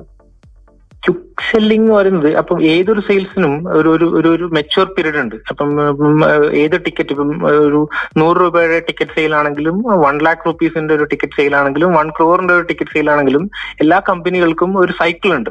അതായത് ഒരു ആവറേജ് ഒരു five days one day two day എന്നൊക്കെ പറഞ്ഞിട്ടുള്ള ഒരു ടൈപ്പ് സൈക്കിൾസ് ഉണ്ടാവും. അപ്പം ക്യുക്ക് സെൽ എന്ന് ഉദ്ദേശിക്കുന്നത് ചില കമ്പനീസിന് ഫിഫ്റ്റീൻ ഡേയ്സിൽ ക്ലോസ് ചെയ്യുന്ന ഒരു ഇതാണെന്നുണ്ടെങ്കിൽ അത് അവരുടെ ആവറേജ് ആ ക്വിക്ക് സെൽ ആ ടൈം കുറച്ചും കൂടെ ഡൗൺ ആവുന്നുണ്ടെങ്കിൽ അതിനെ ക്വിക്ക് സെൽ എന്ന് പറയാം. അപ്പം ഈ സെയിൽസ്മാൻ ലൈക്ക് നമുക്ക് എപ്പോഴാണ് ക്യുക് സെൽ കിട്ടുക എന്ന് വെച്ച് നിങ്ങൾ ഒരു ഒരു ലൈൻ ഓഫ് സെയിൽസ് നടത്തി കഴിഞ്ഞു കഴിഞ്ഞാൽ നിങ്ങൾക്ക് ഒരുപാട് റഫറൻസ് കിട്ടും. റഫറൻസ് വഴി കിട്ടുന്ന സെയിൽസ് വളരെ ക്യുക്കാണ് കാരണം നിങ്ങൾ ഓൾറെഡി ഒരു കസ്റ്റമറെ സെൽ ചെയ്തു. ആ കസ്റ്റമർ വളരെ സാറ്റിസ്ഫൈഡ് ആണെന്ന് കണ്ടു. നിങ്ങൾ റെഫറൻസ് ചോദിച്ചു. ആ റെഫറൻസിൽ വഴി നിങ്ങൾ ഒരു കസ്റ്റമറുടെ അടുത്തേക്ക് പോയിട്ട് ക്ലോസ് ചെയ്യാൻ ശ്രമിച്ചു കഴിഞ്ഞാൽ കാരണം വേറെ ഓൾറെഡി ഒരു ട്രസ്റ്റ് ഉള്ളത് കൊണ്ട് നമുക്ക് പെട്ടെന്ന് സെയിൽസ് കിട്ടും. ഓക്കെ ഈ ഒരു മെത്തേഡ് സെയിൽസ് ആണ് ഏറ്റവും ഫാസ്റ്റ് ആയിട്ട് കിട്ടുന്ന ഒരു ക്വിക്ക് സെയിൽ രണ്ടാമത്തെ കേസിൽ നമ്മൾ അർജന്റ്ലി നീഡി കസ്റ്റമറെ നമ്മൾക്ക് ഇപ്പം എന്താ പറയുക നമ്മൾ കയ്യിലേക്ക് കിട്ടിക്കഴിഞ്ഞു കഴിഞ്ഞാൽ വളരെ ഇങ്ങനത്തെ ഒരു പെയിൻ പോയിന്റ് നമുക്ക് ഫീൽ ചെയ്ത കസ്റ്റമർ നമ്മൾ കയ്യിൽ കിട്ടിക്കഴിഞ്ഞാൽ അവരെ കയ്യിൽ ആ ബജറ്റ് നമ്മൾ ഉദ്ദേശിക്കുന്ന ബജറ്റ് നമുക്ക് ഉണ്ടെന്ന് ഓക്കെ ആണെന്ന് കണ്ടു കഴിഞ്ഞാൽ we can we can give maximum ഒരു ഡിസ്കൗണ്ട് എന്നുള്ള രീതിയിലൊക്കെ അവർക്ക് അവർക്ക് അത് അത് അവരുടെ ഒരു പ്രൈസ് പോയിന്റ് ഡിസ്കൗണ്ടിലേക്കൊക്കെ അവർക്ക് നോക്ക് നോട്ടം ഉണ്ട് എന്നുണ്ടെങ്കിൽ നമുക്ക് എന്ത് ചെയ്യാം? ഈ മൂന്ന് കോമ്പിനേഷൻ കൂടെ വെച്ചിട്ട് നമുക്ക് എന്ത് ചെയ്യാൻ പറ്റും? പെട്ടെന്ന് ക്ലോസ് ചെയ്യാൻ പറ്റും. ഇപ്പൊ ഞാൻ പലപ്പോഴും വിചാരിക്കാറുണ്ട് ഈ സെയിൽസിനൊക്കെ പോകുന്ന ആളുകൾക്ക് ചിലപ്പം ചില ചോദ്യങ്ങളിൽ നമുക്ക് ചിലപ്പോൾ നമ്മൾ വട്ടം ചുറ്റിപ്പോയേക്കാം. അല്ലെങ്കിൽ ഇതിന് ചിലപ്പോൾ മറുപടി എങ്ങനെ പറയുമെന്ന് ചില സെക്കൻഡിലൊക്കെ വിചാരിച്ചു പോയേക്കാം. അത്തരം സന്ദർഭങ്ങളെ എങ്ങനെ നമുക്ക് ഫേസ് ചെയ്യാൻ പറ്റും? ആ അത് ആക്ച്വലി ലൈക്ക് നമ്മൾ എസ്പെഷ്യലി പ്രൊഡക്റ്റിന്റെ ബേസിൽ ഇപ്പൊ എസ്പെഷ്യലി പല സമയങ്ങളിലും നമുക്ക് സെയിൽസ്മാൻ തന്നെ അവർ ചോദിക്കുന്ന പ്രൊഡക്റ്റുകൾക്ക് ചിലപ്പം ഇൻഡെപ്തായിട്ട് കാരണങ്ങൾ അല്ലെങ്കിൽ കാര്യങ്ങൾ അറിഞ്ഞുകൊള്ളണമെന്നില്ല. കൊള്ളണമെന്നില്ല ആ സമയത്തൊക്കെ നമുക്ക് എന്ത് ചെയ്യാം? ഞാനൊന്ന് റീചെക്ക് ചെയ്തിട്ട് പറയാം എന്ന് പറയുന്നതിൽ യാതൊരു ഇതുമില്ല. കാരണം അവർക്കും അറിയാം നിങ്ങളൊരു സെയിൽസ്മാൻ ആണ് അല്ലെങ്കിൽ നമ്മളൊരു സെയിൽസ്മാൻ ആണ്. ടെക്നിക്കൽ പേഴ്സൺസ് വേറെ ഡിപ്പാർട്ട്മെന്റ് ആണെന്നുള്ളത് അവർക്കും അറിയാം. അപ്പൊ നമ്മളുടെ ഒരു എക്സ്പെർട്ടൈസ് അവർ ഡെഫിനറ്റ്ലി നോക്കും. ഇല്ലാന്നുണ്ടെങ്കിൽ ഡെഫിനറ്റ്ലി അങ്ങനെ ഒരു ഓപ്ഷനിലേക്ക് പറഞ്ഞു കഴിഞ്ഞാൽ they will believe that's okay രണ്ടാമത്തെ കേസിൽ ഒരിക്കലും ഇതിലിവിടെ പറയേണ്ടത് ഒരിക്കലും നമ്മൾക്ക് അറിയാത്ത കാര്യങ്ങൾ നമ്മൾ ബ്ലഫ് ചെയ്യരുത്. അതാണ് ഇതിനകത്ത് ശ്രദ്ധിക്കേണ്ട കാര്യം. കാരണം ഇപ്പോഴത്തെ കേസിൽ എസ്പെഷ്യലി ഇപ്പോഴത്തെ ന്യൂ ജനറേഷൻ ടൈപ്പിൽ ഒരു സെയിൽസ് മാന്റെ അടുത്തേക്ക് വരുന്ന ഒരു കസ്റ്റമർ എന്ന് പറഞ്ഞാൽ അദ്ദേഹത്തിനെക്കാട്ടും കൂടുതൽ റിസർച്ച് ചെയ്തിട്ടായിരിക്കും വരുന്നുണ്ടാവുക. തീർച്ചയായിട്ടും. തീർച്ചയായിട്ടും. അപ്പൊ ഒരു കാർ എടുക്കാൻ വരുന്ന ഒരു വ്യക്തിയാണെങ്കിൽ ആ കാറിനെ കുറിച്ചിട്ടുള്ള എ ടു സെഡ് കാര്യങ്ങൾ അയാൾക്ക് അറിയുണ്ടാവും അയാൾ ഒരു അതേപോലത്തെ ഒരു മൂന്നോ നാലോ കാർ കമ്പയർ ചെയ്തിട്ടായിരിക്കും ചിലപ്പോൾ നമ്മുടെ അടുത്തേക്ക് വരുന്നുണ്ടാവുക. അപ്പൊ നമ്മൾക്ക് അറിയാത്ത കാര്യങ്ങൾ വെച്ചിട്ട് നമ്മൾ പോയിന്റ് ഔട്ട് ചെയ്ത് കഴിഞ്ഞാൽ അവിടെ നമ്മൾ ചീപ്പ് ആവുകയാണ് ചെയ്യുന്നത്. അവർക്ക് ഓട്ടോമാറ്റിക്കലി കസ്റ്റമർ നമ്മളോട് പറയില്ലെങ്കിൽ കൂടി അവർ ഓട്ടോമാറ്റിക്കലി മനസ്സിൽ കാൽക്കുലേറ്റ് ചെയ്യുന്നുണ്ടാവും ഇദ്ദേഹം നമ്മളെ ഫോൾ ചെയ്യാനുള്ള ശ്രമം നടത്തിക്കൊണ്ടിരിക്കുകയാണ്. സംതിങ് ഈസ് ബാഡ് അതുകൊണ്ട് ആ ഒരൊറ്റ കാര്യം കൊണ്ട് ചിലപ്പോൾ നമ്മുടെ അടുത്ത് നിന്ന് പോയെന്ന് വരും. അതുകൊണ്ട് ബി ജെനുവിൻ മാക്സിമം നമുക്ക് അറിയുന്ന കാര്യങ്ങൾ ഹോണസ്റ്റ് ആയിട്ട് പറയാം. ഇല്ലാത്ത കാര്യങ്ങൾ I leave like that sir എനിക്കറിയില്ല. ഞാൻ ചോദിച്ചിട്ട് പറയാം. അതിന്റെ കാര്യം കൺസേൺ ആയിട്ടുള്ള കാര്യങ്ങൾ ഞാൻ സാറിന്. പക്ഷെ നമ്മൾ പറയുന്ന കാര്യങ്ങൾ അപ്ഡേറ്റ് ചെയ്ത് കറക്റ്റ് കൊടുത്തു കഴിഞ്ഞാൽ അവിടെയാണ് വീണ്ടും ട്രസ്റ്റ് ഉണ്ടാകുന്നത് നമ്മൾ ഇപ്പൊ പറഞ്ഞു ആക്ച്വലി സാറിന് കൊട്ടേഷൻസ് ഇന്ന് ആക്ച്വലി ഞാനൊരു ഡിസ്കൗണ്ട് ഇത്ര തരാന്ന് പറഞ്ഞു. അപ്പൊ ഡിസ്കൗണ്ട് തരാനുള്ള വ്യക്തി ഞാനല്ല എന്റെ മാനേജറാണ് അന്ന് പറഞ്ഞിട്ട് ഞാൻ രാത്രിക്കുള്ള അപ്ഡേറ്റ് ചെയ്യാന്ന് പറഞ്ഞു കഴിഞ്ഞാൽ രാത്രിക്കുള്ള അപ്ഡേറ്റ് ചെയ്യുമ്പോൾ ആ പങ്ക്ച്വാലിറ്റി കാണിച്ചു കഴിഞ്ഞാൽ then we can seal the deal easily punctuality ഇല്ലാന്നുണ്ടെങ്കിൽ അവിടെ വീണ്ടും എന്താ പറയണ്ടേ നമുക്ക് ഒരു വിശ്വാസം. കുറയാണ് ചെയ്യുന്നത്. വിശ്വാസം കുറയുന്ന സമയത്ത് നമുക്ക് വീണ്ടും സെയിൽസിലേക്ക് എത്താനുള്ള മാർഗം കുറച്ചും കൂടെ കുറഞ്ഞു വരും. കുറഞ്ഞു വരും. അതിൽ തന്നെ ഒരു ഇക്വേഷൻ കണക്റ്റഡ് ആണ്. ഇക്വേഷൻ കണക്ട് അതിൽ തന്നെയുള്ള പോയിന്റ് അല്ലേ? ഈ പറഞ്ഞ ഈ ഫോളോ അപ്പ് എന്ന് പറയുന്നത്. ഇപ്പൊ ഒരു ക്ലയന്റിനെ നമ്മൾ കൃത്യമായ രീതിയിൽ ഫോളോ അപ്പ് ചെയ്യണമെന്ന് എപ്പോഴും കേൾക്കാറുണ്ട്. അത് ഇതുമായിട്ട് കണക്ട് ചെയ്യാൻ പറ്റുന്ന പോയിന്റ് അല്ലേ? ആ follow up yes yes follow up എന്ന് പറയുന്നത് തീർച്ചയായിട്ടും നമ്മൾ എന്താ പറയണ്ടേ? ഏതൊരു സെയിലിലും ഒരു എയ്റ്റി പെർസെന്റേജിനെക്കാട്ടി മുകളിൽ സെയിൽസ് നടക്കുന്നത് ഫോളോ അപ്സിലാണ്. അപ്പം ഈ ഫോളോ അപ്സ് എന്ന് പറയുന്നത് നമ്മൾ കോൾ ഫോളോ അപ്സ് മാത്രമല്ല നമുക്ക് പല രീതിയിൽ ചെയ്യാം. ഇപ്പോഴത്തെ കേസിൽ വാട്സപ്പിലാണ് ഒരുപാട് ആൾക്കാർ ഫോളോ അപ്പ് ചെയ്യുന്നുണ്ടാവുക അല്ലെങ്കിൽ ഇമെയിൽ വഴി ചെയ്യാം. കസ്റ്റമറുടെ പ്രിഫറൻസ് ഏതാന്ന് നോക്കുക. ആ പ്രിഫറൻസ് മീഡിയത്തിലൂടെയാണ് നമ്മൾ എപ്പോഴും ഫോളോ അപ്പ് ചെയ്യേണ്ടത്. കസ്റ്റമർക്ക് ആക്ച്വലി കോൾ അത്ര താല്പര്യമില്ല. കോൾ അങ്ങനെ ഇതെല്ലാം എന്നുണ്ടെങ്കിൽ അവർക്ക് ആക്ച്വലി ലേറ്റ് നൈറ്റിലാണ് നമുക്ക് ഈ ബിസിനസിന്റെ കാര്യങ്ങളൊക്കെ സംസാരിക്കാൻ താല്പര്യമെങ്കിൽ ലൈക്ക് വി ഷുഡ് നമ്മൾ എന്ത് ചെയ്യണം? ലേറ്റ് നൈറ്റ് എന്ന് വെച്ചിരിക്കുന്നത് ബിസിനസ് ഡീൽ ആണെങ്കിൽ അങ്ങനെ ചെയ്യണം. അപ്പം മറിച്ച് കസ്റ്റമർക്ക് ഒരിക്കൽ ഒരു കാരണവശാലും വാട്സപ്പ് വഴി നമ്മൾക്ക് ഇന്ററാക്ട് ചെയ്യുന്നത് ഇഷ്ടമല്ല എന്നുണ്ടെങ്കിൽ definitely we should not. Follow up ചെയ്യണം. പക്ഷെ നമ്മൾ നമ്മൾ അവർക്ക് ഇഷ്ടമല്ലാത്ത ചാനലിലൂടെ നമ്മൾ ചെയ്യാൻ പാടില്ല. അവരുടെ കംഫർട്ടിലായിട്ടുള്ള ഇഷ്ടമുള്ള ചാനലിലൂടെ നമ്മൾ എന്ത് ചെയ്യുക ഫോളോ അപ്പ് ചെയ്യുക പക്ഷെ ഫോളോ അപ്പിൽ തന്നെ നമ്മൾ എന്താ പറയണ്ടേ? Second day follow up fourth day follow up seventh day follow up ninth day എന്നൊക്കെ പറഞ്ഞിട്ടുള്ള ഇങ്ങനെ ഒരു അഞ്ച് ആറ് ഫോളോ അപ്സ് മിനിമം ആക്ച്വലി എല്ലാ ബിഗ് ടിക്കറ്റ് സെയിൽസിനൊക്കെ ആണെങ്കിൽ അതിനെക്കാട്ടിയും കൂടുതലാണ്. പല രീതിയിൽ കാരണം ചില സെയിൽസ് എന്ന് പറഞ്ഞ സമയത്ത് ചിലതിൽ ഒരു സിംഗിൾ പേഴ്സൺസ് മാത്രമേ ഇൻവോൾവ് ആയിട്ടുണ്ടാവുള്ളൂ. അല്ലേ? ചില സെയിൽസുകളിൽ മൾട്ടിപ്പിൾ ആയിട്ടുള്ള പേഴ്സൺസ് ഇൻവോൾവ് ആയിട്ടുണ്ടാവും. സിഇഒ സി ടി ഒ പിന്നെ ആ ടീം ആയിരിക്കും. പിന്നെ വേറെ ടെക്നിക്കൽ ടീം വേറെ ഉണ്ടാവും. അപ്പം ഫോളോ അപ്പ് എന്ന് പറയുന്നത് മെയിലായിരിക്കും ഉണ്ടാവുക. മെയിൽ വഴി നമ്മൾ സി സി ഒക്കെ ചെയ്ത് അങ്ങനെ ഒരാളെ ഇങ്ങനെ പിൻ ചെയ്ത് പിൻ ചെയ്ത് പിൻ ചെയ്ത് പിൻ ചെയ്ത്. ആ ത്രെഡ് ത്രെഡ് ലാസ്റ്റ് അവസാനം ആകുമ്പോഴാണ് എന്താ പറയുക പർച്ചേസ് ഓർഡറിലേക്കൊക്കെ വരിക. പക്ഷെ ഇത് ആക്ച്വലി നമ്മൾ മനസ്സിൽ കാണണം. അതായത് നമ്മൾ സെയിൽസ് പ്രോസസ്സ് സ്റ്റാർട്ട് ചെയ്യുമ്പോൾ തന്നെ. ഇത് ഇങ്ങനെ ആയിരിക്കും ഈ സ്ട്രിപ്പ് ഉണ്ടാവുക ഇവരൊക്കെ കോണ്ടാക്ട് ചെയ്യേണ്ടി വരും എന്നൊക്കെ പറഞ്ഞിട്ടോ ഈ ഒരു മാസം അവസാനം ആകുമ്പോഴേക്ക് ഇത് ക്ലോസ് ചെയ്യണം എന്നുള്ളൊരു മനസ്സിൽ നമ്മൾ വിചാരിച്ചാൽ മാത്രമേ നമുക്ക് ആ ഫോളോ അപ്സിൽ ഓരോ പർപ്പസ് കാണാൻ പറ്റുള്ളൂ. തീർച്ചയായിട്ടും. ഇല്ലാന്നുണ്ടെങ്കിൽ for the name sake will follow up അവരും ഒരു ഫോർ ദ നെയിം സേക്ക് എന്ത് ചെയ്യും? നമുക്കൊരു പ്രിഫറൻസ് പറയും. നെക്സ്റ്റ് വീക്ക് കാണാം. നെക്സ്റ്റ് വീക്ക് മീറ്റിംഗ് വെക്കാം. അപ്പൊ അങ്ങനെ നെക്സ്റ്റ് വീക്ക് ഇങ്ങനെ മാറി മാറി പോകും. പക്ഷെ നമ്മൾ ആ ഒരു ഫോളോ അപ്പിനെ നമ്മൾ കറക്റ്റ് ആയിട്ട് എന്താണ് ഫോളോ അപ്പിലൂടെ ഞാൻ ഉദ്ദേശിക്കുന്നത്? എന്ത് റിസൾട്ട് ആണ് എനിക്ക് ആ ഫോളോ അപ്പ് വേണ്ടത്? ഓരോ ഫോളോ അപ്പ് വേണ്ടതെന്നുള്ളത് നമ്മൾ മുൻകൂട്ടി ചിന്തിച്ചു കഴിഞ്ഞാൽ നമുക്ക് കറക്റ്റ് ആയിട്ട് എന്ത് ചെയ്യും? ആ ഫോളോ അപ്സിന്റെ റിസൾട്ട് നമുക്ക് കിട്ടും. എല്ലാ ഫോളോ അപ്സും സെയിൽസിലേക്ക് ഡൈവേർട്ട് ആവില്ല. ചില ഫോളോ അപ്സ് ഒരു മീറ്റിംഗ് ആയിരിക്കാം. ചില ഫോളോ അപ്സ് ടെക്നിക്കൽ ടീമുമായിട്ടുള്ള ഒരു ഒരു ഒരു ഒരു സൂം കോൾ ആയിരിക്കാം. അപ്പം പക്ഷെ എന്താണ് നമ്മളൊരു ഫോളോ അപ്പ് ചെയ്യുന്നതിന് മുമ്പ് ആ ഫോളോ അപ്പിന്റെ എന്റെ റിസൾട്ട് എന്താണെന്നുള്ളത് വളരെ വ്യക്തമായിട്ട് നമുക്ക് ഉണ്ടെങ്കിൽ മാത്രമേ നമുക്ക് അതിന്റെ റിസൾട്ട് കിട്ടുള്ളൂ. അത് മാത്രമല്ല എനിക്ക് തോന്നുന്നത് ഇങ്ങനെ ഇപ്പൊ ഒരു ഫോളോ അപ്പ് ഫെയിൽ ആയി കഴിഞ്ഞാലും വിഷമിക്കേണ്ട ആവശ്യമില്ല. കാരണം നമ്മൾ പോലും അറിയാതെ കുറെ കാര്യങ്ങൾ നമ്മൾ പഠിക്കുകയാണ് ചെയ്യുന്നത് അല്ലെ? അതെ അതെ അതെ. ഡെഫിനറ്റ്ലി ഇത് ആക്ച്വലി ഈ ഫോളോ അപ്സിനകത്ത് തന്നെ ഈ എന്താ പറയണ്ടേ ഇപ്പൊ ലൈക്ക് ചില ആൾക്കാർ പല സമയത്തും ഡ്രോപ്പ് ചെയ്യും. പക്ഷെ ഈ ഡ്രോപ്പ് ചെയ്ത ആൾക്കാർ തന്നെ തീർച്ചയായിട്ടും നമ്മളടുത്തേക്ക് വരും കേട്ടോ നമ്മൾ സിൻസിയർ ആയിട്ട് വർക്ക് ചെയ്യാണെന്നുണ്ടെങ്കിൽ ഇപ്പം ചിലപ്പോൾ ആ കസ്റ്റമർക്ക് ഒരു നീഡ് ഉണ്ടെന്ന് കണ്ടിട്ടാണല്ലോ നമ്മൾ അവരുടെ കോണ്ടാക്ട് ചെയ്ത് സെയിൽസ് ചെയ്യാൻ തുടങ്ങുന്നത്. ചിലപ്പോൾ ആ മൊമെന്റിൽ ചിലപ്പോൾ ചില സമയങ്ങളിൽ ചില ഫോളോ അപ്സിൽ ചില സമയങ്ങളിൽ ചില കസ്റ്റമർ ഡ്രോപ്പ് ചെയ്ത് പോകും. ഇപ്പൊ വേണ്ട പിന്നെ വിളിക്കുക. അല്ലെങ്കിൽ അയാൾക്ക് വേറെ എന്തെങ്കിലും പലതരത്തിൽ തിരക്കുകൾ വരാം പലതരത്തിലുള്ള അൺസർട്ടനിറ്റീസ് വരാം. ശരിയല്ലേ? ശരിയാണ് തീർച്ചയായിട്ടും. പക്ഷെ ആ അപ്പൊ അത് കഴിഞ്ഞിട്ട് ഒരു ഒരു സർട്ടൻ ലെവലാവുന്ന സമയത്ത് ചിലപ്പോൾ അവർ നമ്മളെ തിരിച്ചു വിളിക്കും. നിങ്ങൾ അന്ന് സംസാരിച്ച ആളല്ലേ? എനിക്ക് എനിക്കിത് ഇപ്പൊ ആവശ്യം ഉണ്ടായിരുന്നു അത് വളരെ ക്വിക്ക് ആയിട്ടുള്ള സെയിൽ ആയിരിക്കും എല്ലാം ഉം. എടുപിടിയെന്നായിരിക്കും ഏടുപിടിയെന്നായിരിക്കും. അതെ അതെ. കാരണം ഓൾറെഡി കസ്റ്റമർക്ക് നമ്മളെ വിശ്വാസമാണ് ഇതൊക്കെയാണ്. ഇപ്പോഴത്തെ കേസിൽ എനിക്ക് ഈ റീസെന്റ് എനിക്ക് ഉണ്ടായ ഈ അനുഭവം വളരെ കാലം മുമ്പ് ഞാൻ ആക്ച്വലി ഫോളോ അപ്പ് ചെയ്തിട്ടുണ്ടായിട്ടില്ല. അവിടെ ഡ്രോപ്പ് ചെയ്തിട്ടുണ്ട് ആൾക്കാർ.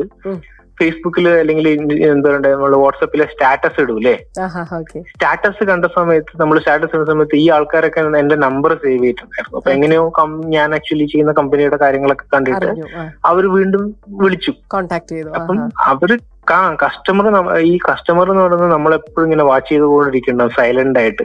നമ്മൾ എന്ത് ചെയ്യുന്നു എന്താണ് ചെയ്യുന്നത് എന്താണ് പുതിയ സംഭവങ്ങൾ. അപ്പൊ ഏത് മൊമെന്റിലാണ് ആക്ച്വലി നമ്മളടുത്തേക്ക് വന്ന് ചാടി എനിക്കിത് ഈ സാധനം വേണം എന്ന് പറയാൻ നമുക്കറിയില്ല സോ ജസ്റ്റ് ലൈക്ക് അങ്ങനെ നമ്മൾ വിട്ടേക്കുക അത്രേ ഉള്ളൂ. അത്രേ ഉള്ളൂ. ഓക്കെ ഇപ്പൊ നമ്മൾ സെയിൽസ് വ്യൂ പോയിന്റിലാണ് ഇത്രയും കാര്യങ്ങൾ സംസാരിച്ചിട്ടുണ്ടായിരുന്നത്. ഇനി.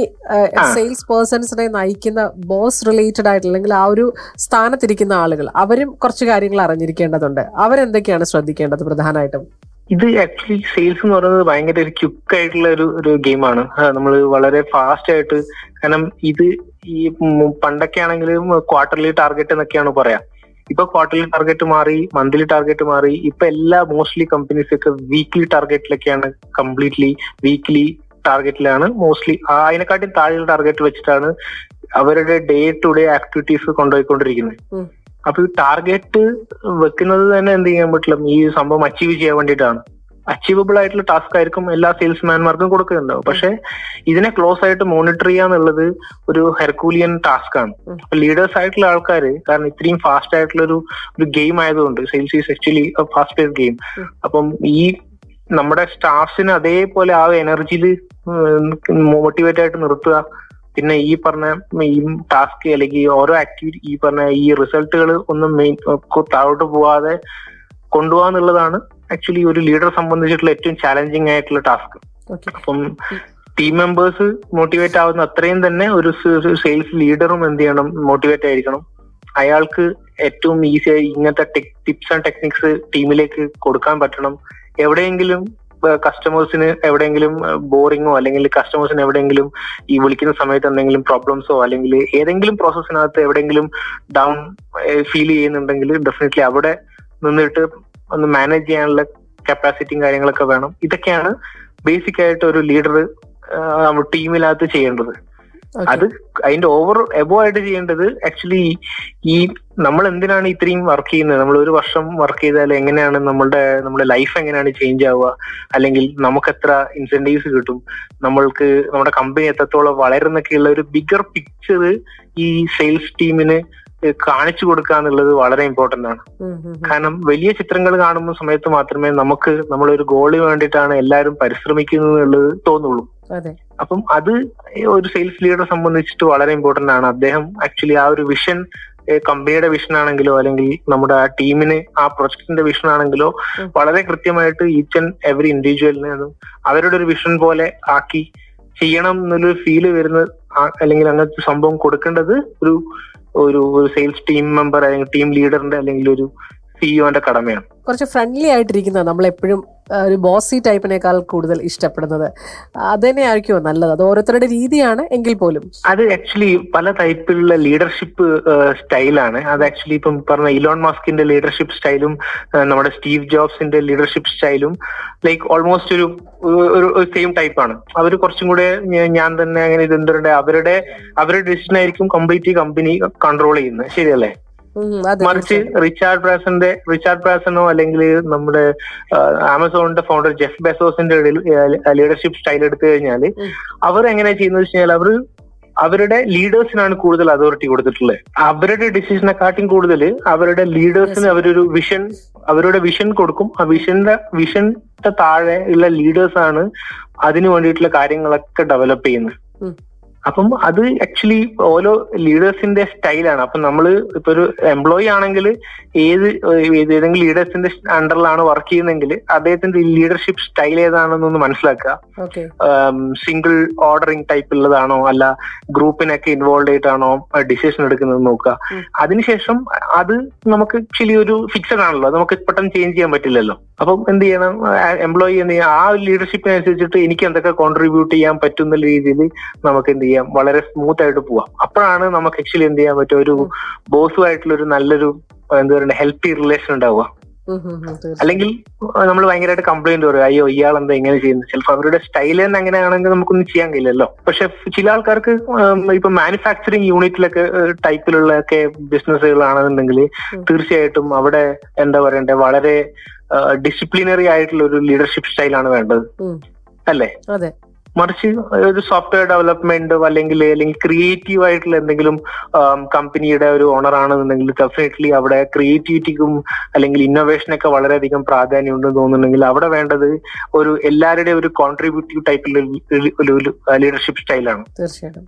So people also can change അങ്ങനെ ഏത് ടൈപ്പ് ലീഡർഷിപ്പ് നമുക്ക് എന്ത് വേണം ഇംപ്ലിമെന്റ് ചെയ്യണം എന്ന രീതിയിൽ നമുക്ക് നോക്കിയിട്ട് അങ്ങനെയും ചേഞ്ച് ചെയ്യാം. ഓക്കെ എനിക്കൊന്ന് ലീഡേഴ്സിനും അത് ചിന്തിക്കാൻ തോന്നുന്നു അല്ലെ? അവർക്കും അവർ ഏത് മേഖലയിലാണ് ഉള്ളത് അതിനനുസരിച്ച് അവർക്ക് ആ സ്റ്റൈലിനെ ചേഞ്ച് ചെയ്യുന്നത് നല്ലതായിരിക്കും അല്ലെ? Absolutely absolutely true absolutely true അപ്പം ടെസ്ലയിൽ കണ്ടിട്ടില്ലേ? ടെസ്ലയിൽ ടെസ്ലയിൽ ഇപ്പം ഇലോൺ മസ്ക് വന്ന സമയത്ത് പുള്ളിയുടെ ലീഡർഷിപ്പ് സ്റ്റൈൽ എന്റയർലി ഡിഫറെന്റ് ആയിരുന്നില്ലേ? അല്ലേ? കഴിഞ്ഞ പക്ഷെ കുറച്ച് ആൾക്കാർ നിന്നു. ആ കുറച്ച് ആൾക്കാർ നിന്നതിൽ അവർക്കറിയാം ആക്ച്വലി എങ്ങനെയാണ് ഈ ലീഡറിന്റെ അണ്ടറിൽ വർക്ക് ചെയ്യേണ്ടതും. കാരണം ഓൾറെഡി പുള്ളി തന്നെ ട്വീറ്റൊക്കെ ചെയ്തിട്ടാണല്ലോ പറയേണ്ടത് ഞാൻ ഇനി അടുത്ത ദിവസങ്ങളിൽ ഇങ്ങനെ ആയിരിക്കും വർക്ക് ചെയ്യാൻ പോകുന്നത് താല്പര്യമുള്ള ഒരു താല്പര്യമുള്ളവർ പോയിക്കോളൂ ഇല്ലെങ്കിൽ എന്റെ കൂടെ നിൽക്കണ്ടെന്നൊക്കെ പറഞ്ഞിട്ടാണല്ലോ പുള്ളി ഇട്ടിട്ടുണ്ടായത്. ഓരോരുത്തരുടെ സ്റ്റൈലും രീതിയും ഒക്കെയാണ് അല്ലേ? ആ, അതെ അതെ. ഓരോരുത്തരുടെ സ്റ്റൈലും രീതി രീതി അങ്ങനെ. പക്ഷെ അൾട്ടിമേറ്റ്ലി പക്ഷെ നമ്മൾ ഈ സ്റ്റൈലും രീതിയിലും ഒരു റിസൾട്ട് ഉണ്ട് എന്നുണ്ടെങ്കിൽ then we can call him as a leader അതുകൊണ്ടാണല്ലോ നമ്മൾ നമ്മളിപ്പോ ഇപ്പോഴും ഇലോൺ മസ്കിനെ സിഇഒ എന്ന് പറയുന്നത്. അതെ. പക്ഷെ റിസൾട്ട് ഇല്ലാന്നുണ്ടെങ്കിൽ then that is a tragedy okay അപ്പോൾ തന്നെ ഗോപകുമാർ ഓൾറെഡി ഒരു വീഡിയോ ചെയ്തിട്ടുണ്ടായിരുന്നു. പ്രൊഡക്ടിവിറ്റി കൂട്ടാനായിട്ട്. എപ്പോഴും നമ്മൾ ഈ ടീം മീറ്റിംഗിലൊക്കെ കേൾക്കുന്ന ഒരു വേർഡാണ് പ്രൊഡക്ടിവിറ്റി കൂട്ടണം എന്നുള്ള കാര്യം. ആക്ച്വലി. എന്താണ് സംഭവം? എങ്ങനെ പ്രൊഡക്ടിവിറ്റി കൂട്ടാൻ പറ്റും? ആക്ച്വലി നമ്മൾ ഈ പ്രൊഡക്ടിവിറ്റിനെ കുറിച്ചിട്ട് ഞാൻ ആക്ച്വലി റീസെന്റ് ഒരുപാട് ലേഖനങ്ങളും ഈ ഇതൊക്കെ വീഡിയോ ചെയ്യാനുള്ള കാരണം വെച്ചാൽ നമുക്ക് ആക്ച്വലി എല്ലാ ആൾക്കാർക്കും ട്വന്റി ഫോർ അവേഴ്സ് ആണ് ഉള്ളത്. ഇതിനകത്ത് വളരെ നല്ല ക്വാളിറ്റി ടൈംസ് നമുക്ക് നമുക്ക് കിട്ടുന്നുണ്ട്. നമുക്ക് ഒരുപാട് ടൈം നമ്മൾ എക്സ്ട്രാ ഒന്നും ചെയ്യാതെ വെറുതെ ജസ്റ്റ് പാസീവ് തിങ്കിങ്ങിന് വേണ്ടിയിട്ട് നമ്മൾ സ്പെൻഡ് ചെയ്യുന്നുണ്ട്. അൾട്ടിമേറ്റ്ലി ഞാൻ ഒരു ദിവസം എന്ത് ചെയ്തു വെച്ചാൽ രാവിലെ എഴുന്നേറ്റിട്ട് ഞാൻ എന്റെ മെയിൻ ചെയ്യാനുള്ള കാര്യങ്ങൾ എഴുതി വെച്ചു. എഴുതി വെച്ചു. എന്നിട്ട് എന്ത് ചെയ്തു? ഞാൻ സാധാരണ പോലെ നോർമലി കാര്യങ്ങൾ ചെയ്തു. ഈ കാര്യങ്ങളും ചെയ്തു നോർമലി ചെയ്യുന്ന കാര്യങ്ങളും ചെയ്തു. വേറൊരു ദിവസം ഇതേപോലെ നെക്സ്റ്റ് ഡേ എന്ത് ചെയ്തു? ഈ ഒരു കാര്യം തന്നെ റിപ്പീറ്റഡ് ആയിട്ടുള്ള കാര്യങ്ങൾ ഞാൻ എഴുതി വെച്ചു. എന്നിട്ട് അത് ഞാൻ actually one one and half hour കൊണ്ട് തീർത്തു. ആക്ച്വലി നിങ്ങൾ ആലോചിക്കുകയും ഒരു actually one and half hour കൊണ്ട് തീർക്കേണ്ട ഒരു സാധനം ഞാൻ കഴിഞ്ഞ ഒരു മൂന്നാൽ ദിവസങ്ങളായിട്ട് ഇങ്ങനെ ഒരു ദിവസം ഫുൾ അതിന്റെ മുകളിൽ ഇരിക്കുകയാണ് ചെയ്യുന്നത്. ഇവിടെയാണ് പ്രൊഡക്ടിവിറ്റി എന്ന് പറയുന്ന സാധനത്തിന്റെ ഇമ്പോർട്ടന്റ് അതായത് നമുക്ക്. ഇരുപത്തിനാല് മണിക്കൂറിൽ നമ്മൾ നമുക്ക് നമുക്ക് ചെയ്യേണ്ട വർക്ക് എന്ന് പറയുന്ന സമയം ചിലപ്പോൾ one hour one and half അവറിൽ നമുക്ക് തീർക്കാൻ പറ്റും അതിനുശേഷം നമുക്ക് ഒരുപാട് സമയം വേറെ കുറെ ക്വാളിറ്റി ആയിട്ടുള്ള കാര്യങ്ങൾക്ക് വേണ്ടിയിട്ട് നമുക്ക് മാറ്റിവെക്കാൻ പറ്റും ഇപ്പം ഇവിടെ സാധാരണ നമ്മൾ ജോബ് ചെയ്യുന്ന സമയത്ത് നമ്മൾ ഒരു ടാസ്ക് കിട്ടിക്കഴിഞ്ഞാൽ ടാസ്കിനെ ചില ആൾക്കാർ അണ്ടർ എസ്റ്റിമേറ്റ് ചെയ്യും ടൈമിനെ ബേസിൽ. ചില സമയത്ത് നമ്മൾ വിചാരിക്കും ഓ ഇത് എന്താ പറയണ്ടേ എനിക്ക് ഈ ഒരു ജോബ് ചെയ്യാൻ വേണ്ടിയിട്ട് എനിക്ക് വൺ അവർ വേണം. ശരിക്കും ആ ജോബ് ചെയ്യാൻ ചിലപ്പോൾ തേർട്ടി മിനിറ്റ്സേ വേണ്ടി വരുള്ളൂ. അപ്പം തേർട്ടി മിനിറ്റ്സ് വേണ്ടി വരും. നമുക്ക് ആക്ച്വലി ആ സമയം കറക്റ്റ് ആയിട്ട് ഈ ജോബ് ചെയ്യാൻ എത്ര സമയം വേണം എന്ന് അറിയാത്തത് കൊണ്ട് നമ്മൾ എന്ത് ചെയ്യും? അതിനെ ടൈമിനെ അണ്ടർ എസ്റ്റിമേറ്റ് ചെയ്യും. അപ്പൊ നമ്മൾ ഒരു മണിക്കൂർ വേണമെന്ന് അണ്ടർ എസ്റ്റിമേറ്റ് ചെയ്തിട്ടുണ്ടെങ്കിൽ ഒരു മണിക്കൂർ ഇപ്പൊ എന്റെ അടുത്തില്ല അതുകൊണ്ട് ഒരു കാര്യം ചെയ്യാം. നാളെ ചെയ്യാം. കണ്ടോ. മുപ്പത് മിനിറ്റിലേക്ക് ചെയ്യേണ്ട ഒരു കാര്യമായിരുന്നു. പക്ഷെ നമ്മളത് ഒരു മണിക്കൂർ വേണമെന്ന് നമ്മൾ അണ്ടർ എസ്റ്റിമേറ്റ് ചെയ്തു. പക്ഷെ ഒരു മണിക്കൂർ ഇപ്പൊ നമ്മൾ അടുത്ത സ്ലോട്ടിലൊന്നും ഇല്ലാത്തതുകൊണ്ട് നമ്മൾ എന്ത് ചെയ്തു? നാളത്തേക്ക് മാറ്റി വെച്ചു. അപ്പം ഒരു മുപ്പത് മിനിറ്റിന് വേണ്ടിട്ട് നമ്മൾ ഒരു എന്റയർ ഡേ നമ്മൾ കളയാണ് ചെയ്തത്. ശരിയല്ലേ? തീർച്ചയായിട്ടും തീർച്ചയായിട്ടും. ഇത് ഈ സെയിം സംഭവം ലൈക്ക് മൾട്ടിപ്ലൈ ആയിട്ട് പല സമയത്തും പല ആൾക്കാർക്കും ഈ സമയം കറക്റ്റ് ആയിട്ട് മാനേജ് ചെയ്യാൻ പറ്റാത്തതുകൊണ്ട് നമ്മുടെ ഒരുപാട് വർക്ക് വർക്കുകൾ പോസ്റ്റ്പോൺ ചെയ്യുന്നുണ്ട്. ഇപ്പൊ ഒരുപാട് വർക്കുകൾ ക്വാളിറ്റി ഇല്ലാതെ ചെയ്യുന്നുണ്ട്. ലാസ്റ്റ് മിനിറ്റിൽ ഹറിബറിയാക്കി ചെയ്തു കൊടുക്കുന്നുണ്ട്. ഇവിടെ പ്രൊഡക്ടിവിറ്റി എന്നുള്ളത് നമ്മളുടെ നമുക്ക് നമുക്കൊരു വ്യക്തിക്ക് നമുക്ക് പ്രൊഡക്റ്റീവായിട്ട് വർക്ക് ചെയ്യാൻ പറ്റുന്ന സമയം ക്വാളിറ്റി ആയിട്ട് നമുക്ക് ഉണ്ടെങ്കിൽ കൂടി നമ്മളത് യൂട്ടിലൈസ് ചെയ്യാത്ത ഒരു അവസ്ഥ വരുന്നുണ്ട്. അവിടെയാണ് ഈ ഒരു നമ്മുടെ ഈ ഒരു ഈ ഒരു പോയിന്റ് വരുന്നത്. എങ്ങനെയാണ് ഇതിന് നമുക്ക് പ്രൊഡക്റ്റീവ് ആക്കാം? നമ്മുടെ ഡേനെ എങ്ങനെ പ്രൊഡക്റ്റീവ് ആക്കാം. നമ്മൾ ചെയ്യുന്ന ജോബിനെ നമുക്ക് ക്വാളിറ്റി ടൈം എങ്ങനെ നമുക്ക് യൂട്ടിലൈസ് ചെയ്തുകൊണ്ട് മാക്സിമം എന്താ പറയണ്ടേ ഔട്ട്പുട്ട് നമുക്ക് കൊടുക്കാൻ പറ്റും. ഇതൊക്കെയാണ് പ്രൊഡക്ടിവിറ്റിയിൽ വരുന്നത്. വരുന്നത്. ഓക്കെ എങ്ങനെയാണ് ഗോപകുമാർ ഈ ഒരു ഈ ഒരു മേഖലയിലേക്ക് വന്നിട്ടുണ്ടായിരുന്നത്? ഞാൻ ആക്ച്വലി കഴിഞ്ഞ എട്ട് വർഷമായിട്ട് കംപ്ലീറ്റ്ലി സ്റ്റാർട്ടപ്പ് ഇതിൽ തന്നെയാണ് സ്റ്റാർട്ടപ്പ് ലൈക്ക് ഒരു ഫോർ ഫൈവ് സ്റ്റാർട്ടപ്സിന്റെ ഭാഗമായിട്ടുണ്ടായിരുന്നു. അപ്പം എനിക്ക് കിട്ടിയ നോളജ് കംപ്ലീറ്റ് നമ്മൾ ഈ സ്റ്റാർട്ടപ്സ് ആവുന്ന സമയത്ത് അതിന്റെ ഗുണം എന്ന് വെച്ചാൽ. ഏർലി സ്റ്റേജിൽ ഫ്രം ദ സ്ക്രാച്ച് പ്രൊഡക്റ്റ് തൊട്ടിട്ട് അതിന്റെ ഫൈനലി അതിനെ സെറ്റ് ചെയ്ത് അതിനെ ഒരു പ്രോസസ് ആക്കി മാറ്റി അതിനെ സെൽ ചെയ്യുന്ന ഒരു പ്രോസസ്സിലേക്ക് എത്തുന്നവരെ എല്ലാം വളരെ ക്ലോസ്ഡ് ഗ്രൂപ്പ് ആയിരിക്കും ചെയ്യുന്നുണ്ടാവുക. അപ്പൊ അവർ തന്നെ പള്ളി മൾട്ടിപ്പിൾ ജോബ്സ് ചെയ്യേണ്ടി വരും മൾട്ടിപ്പിൾ ആയിട്ടുള്ള ഡിപ്പാർട്ട്മെന്റ് ഹാൻഡിൽ ചെയ്യേണ്ടി വരും. അപ്പൊ ഇവിടുന്ന് കിട്ടിയിട്ടുള്ള എക്സ്പോ എക്സ്പീരിയൻസും എക്സ്പോഷറും ആണ് ആക്ച്വലി ഞാൻ കഴിഞ്ഞൊരു കഴിഞ്ഞ കൊറോണ സമയത്ത് നമുക്ക് കുറച്ച് സമയം ഉണ്ടായിരുന്നല്ലോ എല്ലാവർക്കും? ഞാൻ വിചാരിച്ചു ലൈക്ക് എന്തുകൊണ്ട് നമുക്ക് നമുക്ക് ഈ പഠിച്ച കാര്യങ്ങളും ചെയ്ത കാര്യങ്ങളൊക്കെ ഒന്ന് സൊസൈറ്റിയിലേക്ക് കൊടുത്തുകൂടാ. So from from the genuine like ആ ഒരു ജെനുവിൻ ഇതിലായിരുന്നു വേറെ എക്സ്ട്രാ ഒരു മോട്ടിവേഷനും മോട്ടോയും കാര്യങ്ങളൊന്നും ഇല്ല സോ ലൈക്ക് കുറച്ച് കുറച്ച് വീഡിയോസ് ഉണ്ടാക്കി. വീഡിയോസ് ഉണ്ടാക്കിയ സമയത്ത് ആൾക്കാർ അപ്രീഷിയേറ്റ് ചെയ്തു നല്ലതാണ് നിങ്ങൾ കണ്ടിന്യൂ ചെയ്യൂ എന്ന് പറഞ്ഞു അങ്ങനെ അങ്ങനെ അങ്ങനെ അങ്ങനെ അതൊരു ഇപ്പൊ ഇതൊരു ഹാബിറ്റ് ആയി. ലൈക്ക് എന്താ പറയണ്ടേ? ഇങ്ങനെ ലൈക്ക് വീഡിയോ എന്നുള്ളത് കൺസിസ്റ്റൻസി വന്നു കഴിഞ്ഞാൽ ലൈക്ക് ഓട്ടോമാറ്റിക്കലി അതൊരു അത് നല്ല രീതിയിൽ അത് പോകുന്നുണ്ട്. ആൾക്കാർ അപ്രീഷിയേറ്റ് ചെയ്യുന്നുണ്ട് നല്ല റെസ്പോൺസ് കിട്ടുന്നുണ്ട്. അങ്ങനെയാണ് അത് തീർച്ചയായിട്ടും. എനിക്ക് ഭയങ്കര ഇഷ്ടമായി ഞാൻ എന്താ പറയാ തുടക്കത്തെ ആ വീഡിയോസ് ഒക്കെ ഞാൻ ഇരുന്ന് കാണുമായിരുന്നു എനിക്ക് ഇഷ്ടപ്പെട്ടു. നല്ല എന്താ പറയാ ഒത്തിരി ഇൻഫർമേഷൻസ് ഒരു ഒറ്റ വീഡിയോയിൽ തന്നെ കുറെ ഇൻഫർമേഷൻ നമുക്ക് ലഭിക്കുന്നുണ്ടെന്നുള്ളതാണ്. നമ്മുടെ ലൈഫുമായിട്ട് അത് കണക്ട് ചെയ്യാൻ പറ്റുന്നുണ്ട്. അപ്പൊ അത് ഒത്തിരി പേർക്ക് ഇനിയും ഉപകാരപ്പെടട്ടെ. കേൾക്കുന്ന ആളുകൾക്കും കാണുന്ന ആളുകൾക്കും ഒക്കെ അവരുടെ ലൈഫിൽ അത് പ്രാക്ടിക്കലി അവർക്ക് കൊണ്ടുവരാൻ സാധിക്കട്ടെ. അതൊരു വലിയ റിസൾട്ടിലേക്ക് മാറ്റപ്പെടട്ടെ. തീർച്ചയായിട്ടും തീർച്ചയായിട്ടും. നമ്മൾ എന്ത് ബിസിനസ് ആണെങ്കിലും എന്ത് സംഭവങ്ങളാണെങ്കിലും ജസ്റ്റ് ഞാൻ ആക്ച്വലി ഫോളോ ചെയ്യുന്ന ഒരു ഒരു ഒരു മോട്ടോ മാത്രമേ ഉള്ളൂ. ഇപ്പൊ കറന്റ് അത് റീസെന്റ് ഈ ഒരു യൂട്യൂബ് ചാനലും ഒക്കെ നിങ്ങൾ നോക്കിയാൽ മനസ്സിലാവും. ലൈക്ക് ഈ സക്സസ് എന്ന് പറയുന്ന സംഭവം ലൈക്ക് ഫൈവ് പെർസെന്റേജ് ആണ് ബ്രെയിൻ എന്ന് പറയുന്നത്. ബാക്കി നയന്റി ഫൈവ് പെർസെന്റേജും കൺസിസ്റ്റൻസി ആണ്. ഉം ഉം. നമ്മൾ ഒരു ജോബ് കൺസിസ്റ്റന്റ് ആയിട്ട് നമ്മൾ അതിൽ റിപ്പീറ്റഡ് ആയിട്ട് കണ്ടിന്യൂസ് ആയിട്ട് നമ്മൾ അതിൽ കീപ്പ് ഓൺ ആ ഒരു സംഭവങ്ങൾ പ്രോസസ്സ് കൺസിസ്റ്റന്റ് ആയിട്ട് ചെയ്യുമ്പോൾ മാത്രമാണ് നമുക്ക് ആക്ച്വലി അതിനകത്ത് മാസ്റ്റർ ആവാൻ പറ്റുക. നമ്മൾ മാസ്റ്റർ ആകുമ്പോഴാണ് നമുക്ക് ആക്ച്വലി എന്തിലും എക്സൽ ചെയ്യാൻ പറ്റുന്നത്. സെയിൽസ് ആണെങ്കിലും നല്ല എക്സ്പീരിയൻസ് ആയിട്ടുള്ള ഒരു വ്യക്തി എന്ന് പറയുന്നത് നമ്മൾ അതിനകത്ത് ഇൻ ഡീപ്പ് ആയിട്ട് പോകുമ്പോഴാണ്. ഷാലോ ആയിട്ട് നമ്മൾ തൊട്ട് തൊട്ട് തൊട്ട് പോവാണെങ്കിൽ ആക്ച്വലി നമുക്കത് കൺസിസ്റ്റൻസി ഇല്ലാന്നുണ്ടെങ്കിൽ നമ്മൾ വീണു പോകും സോ നിങ്ങൾ ഏത് ഇതിലാണ് നിൽക്കുന്നത് അതിൽ നിങ്ങൾ മാക്സിമം ഡീപ്പിലേക്ക് പോവുക. ദെൻ എന്താ പറയണ്ടേ ആ വാല്യൂ നിങ്ങൾക്ക് തീർച്ചയായിട്ടും ആൾക്കാർ തരും. വളരെ കൃത്യമായിട്ട് കേൾക്കുന്ന ആളുകൾക്ക് ഇത് തീർച്ചയായിട്ടും ഒത്തിരി ഉപകാരപ്പെടും എന്നുള്ള കാര്യത്തിൽ സംശയമൊന്നുമില്ല. അപ്പോൾ എന്നാലും ഒത്തിരി സന്തോഷം ഞങ്ങളുടെ കൂടെ ജോയിൻ ചെയ്തതിന്. ഒപ്പം ഇനിയിപ്പം ഗോപകുമാറിനെ ഒന്ന് കോൺടാക്ട് ചെയ്യണമെന്നൊക്കെ ആഗ്രഹിക്കുന്ന ആളുകൾക്ക് എങ്ങനെ ഈ ഒരു വീഡിയോസ് ഒക്കെ അറിയാൻ പറ്റും അതിന്റെ ഡീറ്റെയിൽസ് കൂടെ പറയൂ. രണ്ട് first of all thank you so much Nisa. ഇത് ആക്ച്വലി എന്റെ ഒരു ഫസ്റ്റ് എക്സ്പീരിയൻസ് ആണ്. ലൈക്ക് ഒരു ഒരു ഖത്തറിൽ നിന്ന് ഒരു കോൾ വരുന്നു. ലൈക്ക് നിങ്ങളൊരു ഇങ്ങനെ ഒരു സെഷൻ പറയുന്നു. സോ ഞാൻ ഭയങ്കര എക്സൈറ്റഡ് ആണ്. താങ്ക് യു സോ മച്ച് ഇങ്ങനെ ഒരു ഓപ്പർച്യൂണിറ്റി തന്നതിൽ വലിയ നന്ദി. കോണ്ടാക്ട് ചെയ്യാൻ വേണ്ടിട്ട് ഗോപകുമാർ ടി പി എന്നുള്ളൊരു യൂട്യൂബ് ചാനൽ ഉണ്ട്. അതേപോലെ തന്നെ സെയിൽസ് ട്രെയിനിങ് മലയാളം എന്നുള്ളൊരു യൂട്യൂബ് ചാനൽ ഉണ്ട്. ഈ രണ്ടിലും ഡിസ്ക്രിപ്ഷൻ ആയിട്ട് കോണ്ടാക്ട് നമ്പർ കൊടുത്തിട്ടുണ്ട്. അപ്പം ഇല്ലാന്നുണ്ടെങ്കിൽ ഡയറക്റ്റ് നിങ്ങൾക്ക് Gopakumar T T P at Gmail dot com നിലയിലേക്ക് ഇമെയിൽ ചെയ്ത് കഴിഞ്ഞാലും ഡയറക്റ്റ് ആയിട്ട് എന്നെ കോൺടാക്ട് ചെയ്യാം. ഓക്കെ അപ്പൊ എന്തായാലും ഒരിക്കൽ കൂടി ഞങ്ങളുടെ എല്ലാവരുടെയും സ്നേഹം അറിയിക്കുന്നു. താങ്ക് യു സോ മച്ച് നമ്മളിവിടെ കൂടെ ജോയിൻ ചെയ്തതിന്. Thank you thank you great super radio Suno ninety one point seven 91.7 FM. Favourite radio station station.